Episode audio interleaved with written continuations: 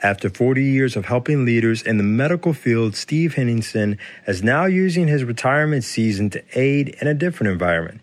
He's now on a mission to use his gifts to open up gates for those in the prison system transitioning back into society. Retirement initially, the dream was ah, I can golf whenever I want, I can do anything I want, anytime I want. And the reality struck me after about 90 days that that uh, getting up and not having a direction uh, with your only goal was to see what was new on the History Channel can get boring very quickly.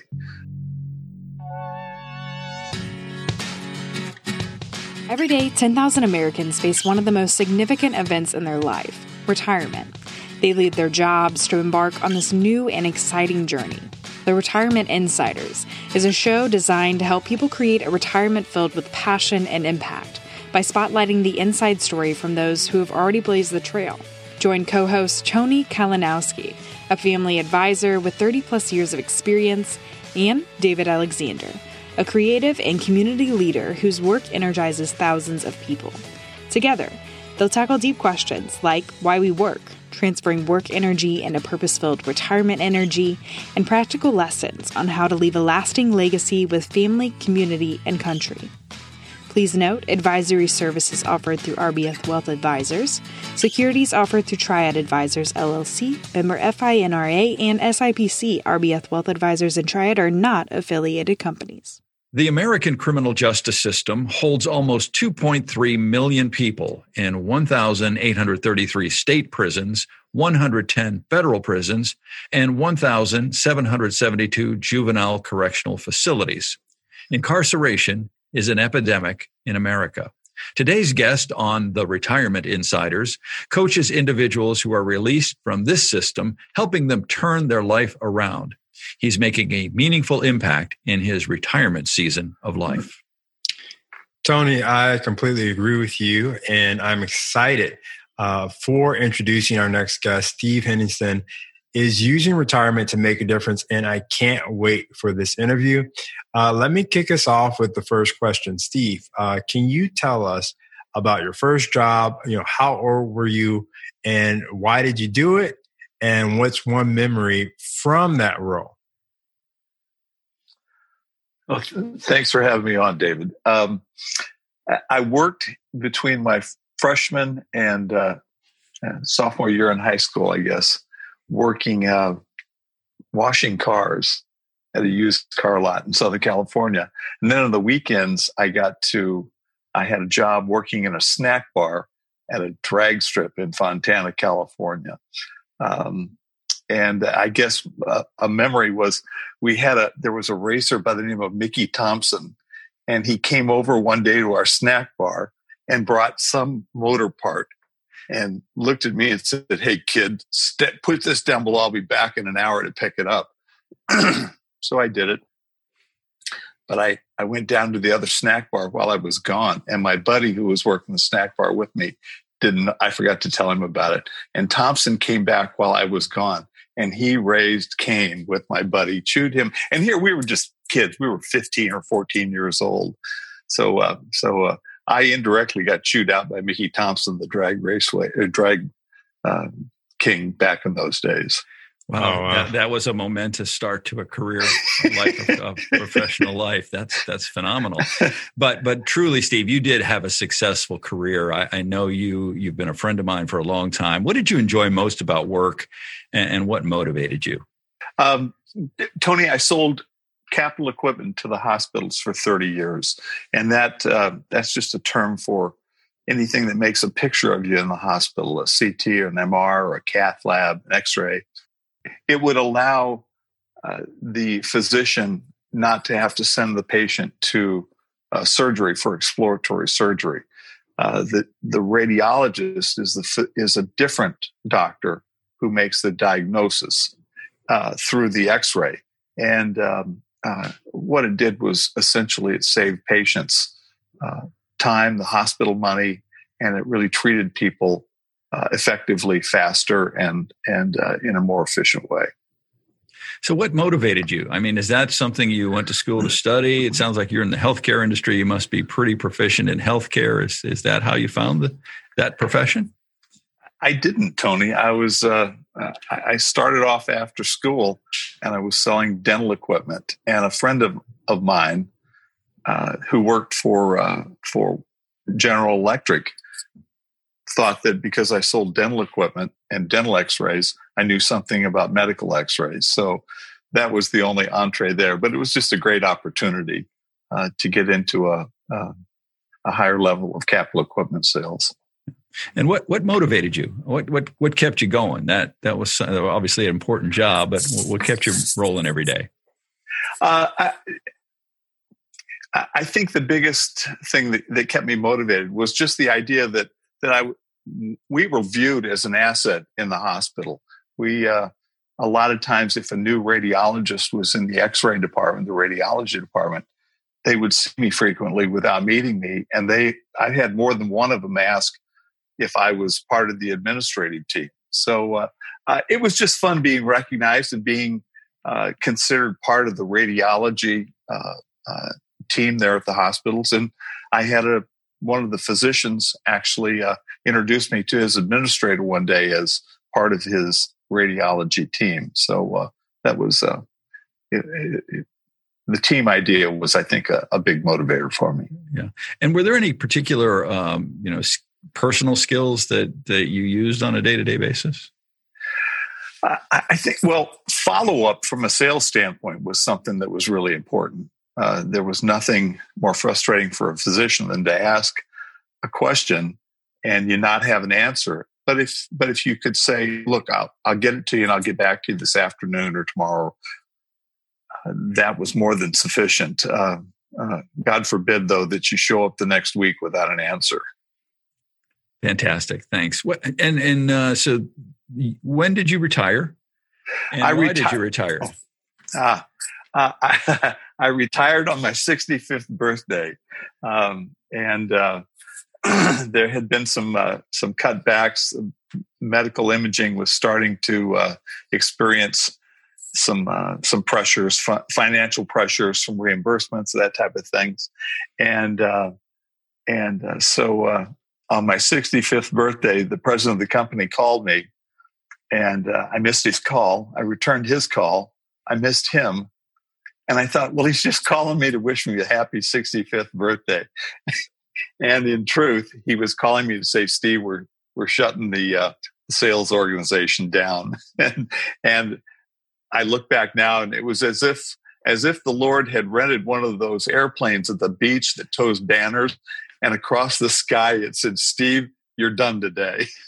I mean, that's a pretty direct sign right there. it could have been better, uh, better timing, not necessarily on the birthday, but yeah, yeah. In fact, it was on a it was on a Thursday, and I and I really I I talked to him and I said, look, how come you couldn't have waited until tomorrow to call and tell me this? Friday would have been a lot easier to take than a Thursday. So, uh, that's but that's the, that's the story. Very cool. I'd like to ask you a two part question. Um, first, what were your expectations about retirement? And I'd like you to compare that to what you found that retirement is really like. Um, I know a lot of people dream of retirement and they see this time when they just have these fun things that they're doing. And did you find yourself that way? Is that what you dreamed of? And and what is retirement like for you? Well, retirement initially, the dream was, ah, I can golf whenever I want. I can do anything I want, anytime I want. And the reality struck me after about 90 days that that uh, getting up and not having a direction uh, with your only goal was to see what was new on the History Channel can get boring very quickly.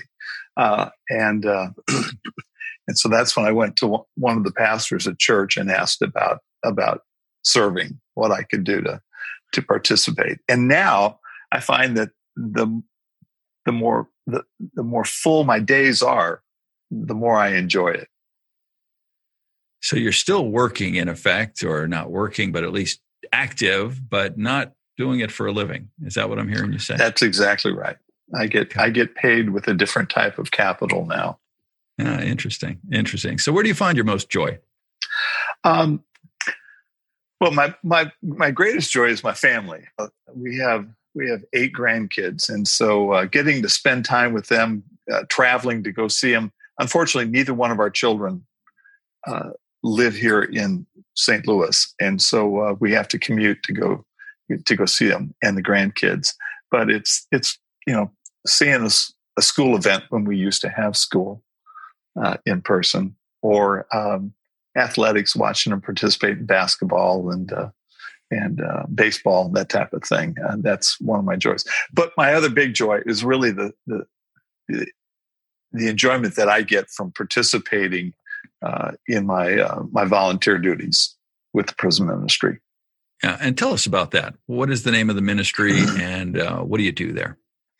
Uh, the ministry is Mission Gate Prison Ministries, and uh, it's been around for about 30 years. It was uh, founded by a, a, couple here in St. Louis. Uh, and um, after they had uh, come to faith and had had some some background in the criminal justice system anyway. Um, what we do is we take guys who have been in and out of prison frequent, oftentimes multiple times, and uh, they have the guys that we deal with uh, have drug and alcohol abuse issues, and uh, they failed at at their former at, at, at their previous experiences at uh, trying to get sober and participate or re-enter society. And so what we do now is they apply to our program. If they're accepted uh, um, they come in and it's a nine month program where they live in one of the four residential houses that we have, halfway houses. They work and and uh, and then they participate in Bible studies. They learn more about finances and opening a checking account, and they they learn that that equation between hard work and and a modest income uh, keeps you busy and keeps you tired and keeps you out of trouble and uh, and then uh, and then their faith walk is a, a, big developmental area that we have for them. And and what's your actual involvement? What do you do when you're there at the events? Uh, I lead uh, Bible studies, and then uh, on Thursday nights I I participate with three or four different guys. I meet individually with them for uh, 30 minutes and just serve as a, a mentoring partner to them. So I just I listen to their struggles and what they're doing, or sometimes help them problem solve on something. Um, monitor them, just ask them how they're doing work wise, uh, uh, how they're doing in their faith walk, and so on. Can, can you share with us, you know, some of the breakthrough that you've seen, Steve? Um, testimony of of thinking through. You've done this, uh, you know, for a long time. What what's the story of of impact that you could share to just uh, that inspires you and that could inspire our audience? Uh, we had a guy who uh, graduated about three years ago. Um, had been in a, had been incarcerated a couple times for you know two three years at a at a crack, and uh, he graduated from the program, uh, stuck around and kind of served as a uh, as an on site uh, mentor and and um, sort of grad student, if you will. Um, and uh, he got married uh, about a month ago, and I got to attend the wedding. My wife and I went to his wedding, and it was just great to see to see him as as a whole man, as the man that God had created him to be, not not not the guy that struggled with with uh, IV drug use and eh, all the other things that come with that. Uh, so it was great to see him happy and see his kids happy and see uh, a new family being formed with his sec- with his second marriage. That's powerful, and you know the thing and reality is that uh, God went back for the one sheep. Amen. And we have to we have to be willing to take the commitment, even if it's only one out of ten, to go after the one. That, that David, that's that is beautiful. That's exactly what it is. So let me ask this last uh, couple of questions to close us out. And that is, you know, you've been retired. What advice would you like to give to retired leaders that see that on the horizon? Um, you know, what, what advice would you like to share? Words of wisdom? Well, I, I would just say find something you can invest yourself in uh, because the return is is fantastic. It, it, it is a again, it, it's a it's a payday that uh, that you never experienced really in your in your work uh, history, um, and it's giving back. It's serving your fellow man. It's it's it's it's trying to make this broken world a better place uh, in just little tiny ways. Yeah, that's that's uh, that's beautiful. Um, I was just talking with someone on my walk. You know, we're all in COVID nineteen, and I was walking outside. Guy guy looked at me, kind of unique. Said, "Are you a are you an evangelist?" The guy just looks at me. this just happened to me out of the blue. out of the blue. I said, I, wow. I, I, said, well, I am a Christian, and I do believe that we have to see see people impacted. And when I think about I think about people in prison. I think about the challenges that people go through. I, I, and I, it was a divine moment because I literally was, and I told this gentleman, I said, I was just thinking my life is for purpose and my purpose is to save lives. Mm, right. People, as I'm looking around the world and all the challenges, people, people need life and, and love and encouragement. And that's what, what you've been able to do, um, Steve. So such a blessing to me to hear this. And and so the one other question that I want to ask to close this out is around your advice to the next generation, you know, young people. You know, I'm 28, so I guess I'm technically a young person. I feel like I'm old though, though, guys. I've been doing business for a while. a baby. But, but what advice? I mean, what advice would you give to to the next generation as you think about your grandchildren and, and young people coming up? It's a good question. Um,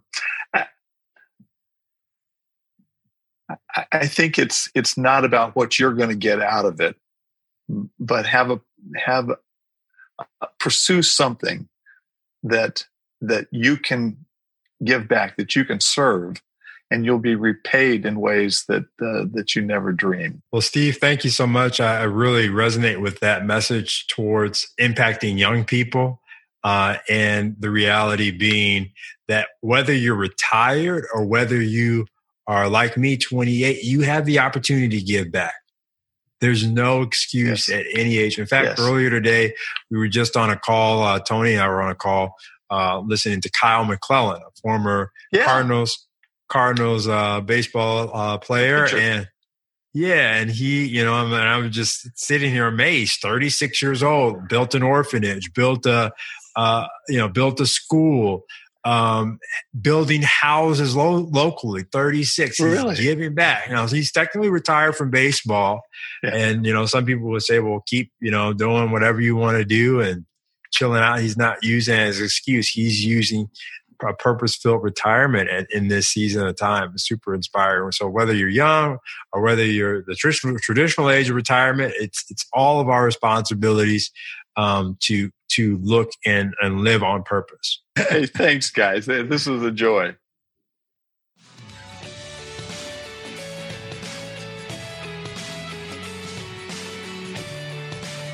Thank you for tuning into this episode. If you've enjoyed the experience, please like, subscribe, consider sharing with a friend.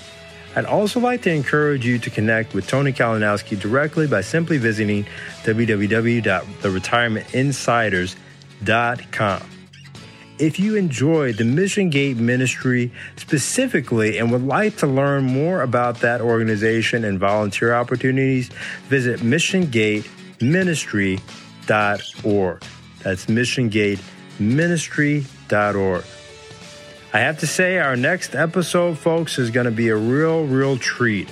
Can't exactly go into details on who the guest will be We'll leave that as a surprise, but I'll just say that it's a professional baseball player along with his wife, and it's one conversation you'll want to listen in on. Until then, be safe and stay well.